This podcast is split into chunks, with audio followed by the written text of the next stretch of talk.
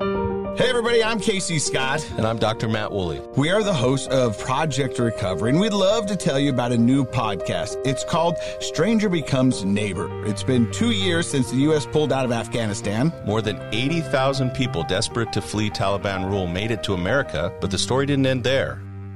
Now these evacuees live beside us, trying to make ends meet, and their future remains uncertain. What will happen for our newest neighbors, and what can one person do to help a stranger? The show host, journalist Andrea Smardon, spent two years following in new arrivals and those who try to help them. As she uncovers these relationships, this podcast reveals the hidden ways we are connected. You're about to hear a clip from the first episode of Stranger Becomes Neighbor. Follow it now on Apple Podcasts so you don't miss an episode.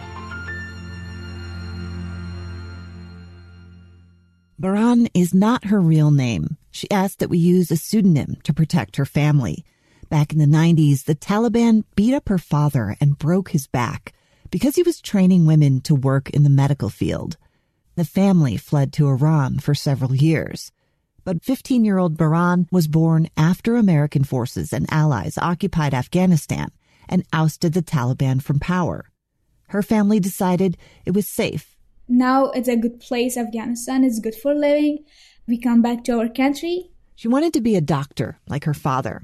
She had every reason to believe she could achieve her goal, and she was in a hurry. Baran finished high school two years early, at the age of 15, but she never got to attend her graduation ceremony or take the exam to get into medical school. By August 2021, all of her plans evaporated. Taliban fighters marching through the streets, dressed in all white, the color of the Taliban's flag, and a symbol they're ready for martyrdom. Suddenly, the focus was on escape and survival. The Americans were withdrawing from Afghanistan, and Baran found herself at the Kabul airport, one of many Afghans desperate for a way out. This is what crowds have to face to get inside. For five days, they waited on the street outside the airport. Baran, her parents, her 31 year old sister, her two older brothers, their wives, and kids. All Afghanistan came to the airport to enter to the gate, uh, and it was very crowded. Everybody lost each other. American troops worry if they open the gates, people will flood in. And then the gates opened. As they pressed forward, Baran's sister was carrying her four year old niece, their brother's daughter, and they were knocked to the ground. They managed to get up before they were crushed. They made it through the gates. But when Baran looked around, several family members were not there. And when we entered to the gate, we lost our parents. One of their brothers and his wife, the niece's parents, didn't make it either. But the authorities pushed them forward. They couldn't wait, and there was no going back. They flew to Qatar, hoping the rest of the family would follow. They ended up at a makeshift military camp in New Jersey where they spent several weeks. There, Baran turned 16 years old. One morning at 5 a.m., Baran, her sister, and niece woke up in the dark, skipping breakfast to get on an airplane, having no idea that they had two stopovers and would be traveling all day and into the night. The four year old begged to eat the food she saw in the airport restaurants, but the only money they had was Afghani. By the time they arrived at their final destination in Salt Lake City, there was a snowstorm. The first night that we came to Utah, it was a very horrible situation. It was 1 a.m. A caseworker from a resettlement agency drove them through streets covered in snow and brought them to an apartment close to downtown. When he opened the door and when he entered to the house, it was very cold. There was no power, no heat and this apartment was dark, completely dark. Standing in the dark room, she couldn't find the words to communicate with the caseworker. Even I couldn't talk with our caseworker that how we can turn on the heat, how we can turn on the lights. Even we don't have the phone to call him that come here. They asked the caseworker to come back the next day. He said he would be back in a week, and then he left my niece she started crying and she said that i don't want to be in here. And then they were all crying. There was a chair with a box of household items toiletries and laundry soap stacked in the middle of the living room and some food in the kitchen left by the agency. Their niece was hungry. They'd been traveling all day without a meal.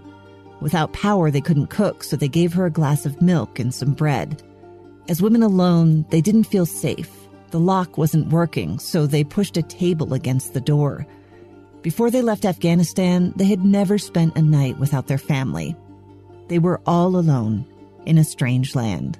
And my sister said, So what should we do? We want to go back to the airport and I want to sit there. At least there's a kind of people, there's a population. If we live in here with this kind of situation, I want to come back to Afghanistan. If there's a Taliban, it's okay. Just I want to go back. What will happen for Baran and her family? That will depend on people like you and me. The global forces and political choices that created this situation are beyond our individual control. But how we respond will test who we are and how we define community. On this podcast, we're going to follow people after the evacuation is over and they've arrived at their destination. Who will emerge to help these new neighbors? And what does it mean to be part of a community? In August 2021, while Baran was waiting on the streets of Kabul for the gates to open at the airport, halfway across the world, a woman sits on a sofa in her air conditioned home in a suburb of Salt Lake City, watching it unfold on the news. She sees people trying to scale the walls covered in barbed wire. Marines confirm the baby handed to them over a wall is now safe at the airport, reunited with family families crushed in the crowds and separated. Azim shared video of his wife at a Taliban checkpoint where he says she was tear gassed and beaten. But People says, crowding around a massive U.S. Air Force transport plane as it starts down the runway, some even managing to hold onto the wings as it lifts. Then bodies fall from the sky. For most of us, it's impossible to fathom how someone could be that desperate to escape but she's seen this story before. In fact, she's lived it. What I saw in the news, it's kind of triggered my memory. Her name is Nazifa. She asked that we not use her last name. To this day, she's nervous about exposing her family. More than two decades ago, before the U.S. occupation, she also fled Afghanistan. Her family, part of a persecuted minority and a target of the Taliban. We escaped uh, maybe not like through evacuation flights, but we went through the same, same route, you know, leave our home with nothing. It's a time in her life she prefers not to think about.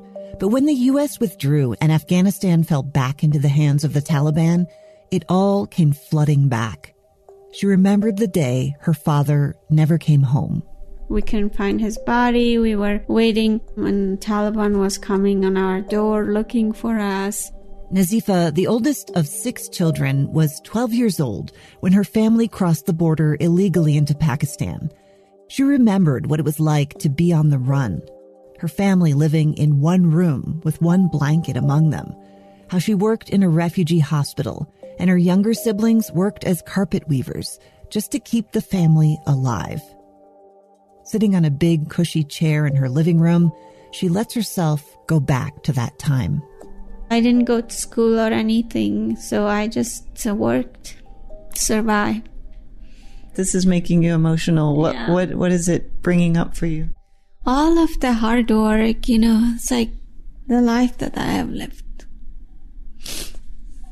I'm grateful for the experience. I think uh, that is what made me really strong. And that was, you know, why we work so hard in here. So I want to be really independent, educated, and I never want to live for survival. Today, you could say Nazifa has achieved the American dream. She works as a risk analyst in the financial industry, a job that allowed her to buy a home in a nice neighborhood at the base of a mountain canyon. How she got there is another story that we'll get to in the next episode. Suffice it to say, she didn't do it alone. Right now, there are new arrivals from Afghanistan who need help, more help than the resettlement agencies can provide. So she and others are stepping up to volunteer. Thanks for listening to this clip of episode one of Stranger Becomes Neighbor, out now from KSL Podcasts.